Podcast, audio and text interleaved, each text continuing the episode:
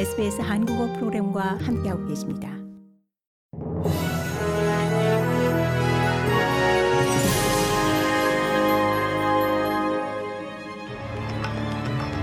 이천이십삼년 이월 이십이일 수요일 오전에 에스비에스 한국어 간추린 주요 뉴스입니다.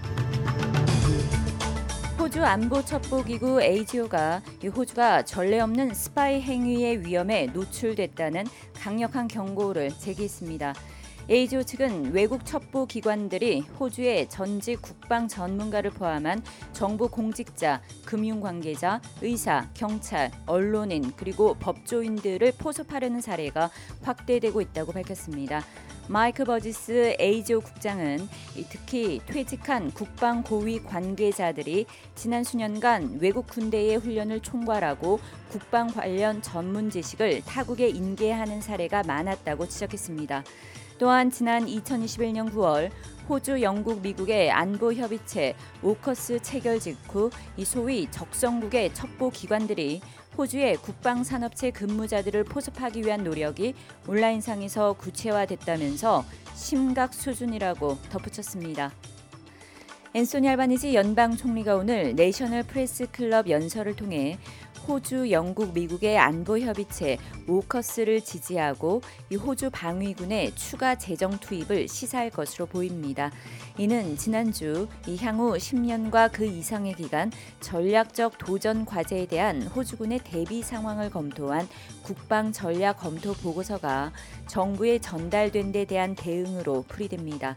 오커스 안보 협의체에 대한 내용이 주를 이룰 것으로 이 향후 취할 단계와 다음 달 연방 총리의 미국 방문 여부도 언급될 것으로 예상됩니다.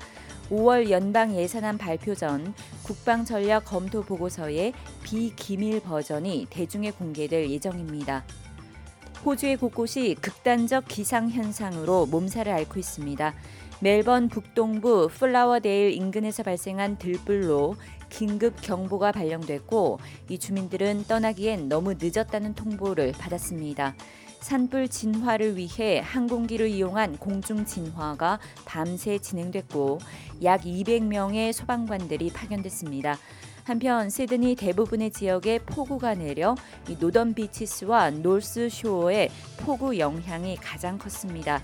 주 긴급서비스 에스이에스는 밤사이 사백건에 육박하는 도움 요청 전화를 받았고 돌발 홍수로 인한 구조 요청 열두건에 대응했습니다. 한편 삼년 내 최악의 혹서로 몸살을 앓고 있는 남호주주에서는 주 저녁에 코드 레드가 발령돼 노숙자나 열기를 식힐 수 있는 주거 환경이 없는 이들에게 임시 숙소가 제공됩니다. 국정연설에 나선 블라디미르 푸틴 러시아 대통령이 미국과의 핵무기 통제 조약인 신전략무기 감축협정 참여 중단을 선언하며 핵실험 가능성을 직접 언급했습니다. 다만 협정 탈퇴가 아닌 중단이라며 여지를 남겼습니다. 북대서양 조약기구 나토와 미국은 세계를 더 위험하게 만드는 결정이라며 즉각 반발했습니다. 푸틴의 국정연설 직후 조 바이든 미국 대통령도 이 폴란드에서 연설에 나서며 우크라이나에 대한 전폭적인 지원과 나토 동맹의 굳건함을 강조했습니다.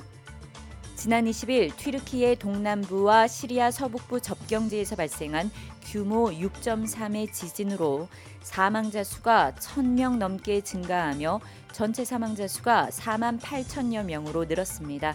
이미 지진 피해가 컸던 하타이 지역에 발생한 추가 지진으로 건물이 무너지고 고속도로 일부도 끊기는 등 피해가 더욱 커졌습니다.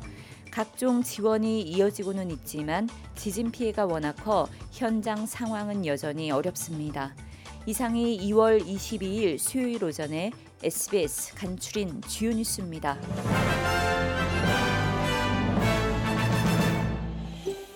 더 많은 이야기가 궁금하신가요? 애플 팟캐스트, 구글 팟캐스트, 스포티파이 또는 여러분의 팟캐스트를 통해 만나보세요.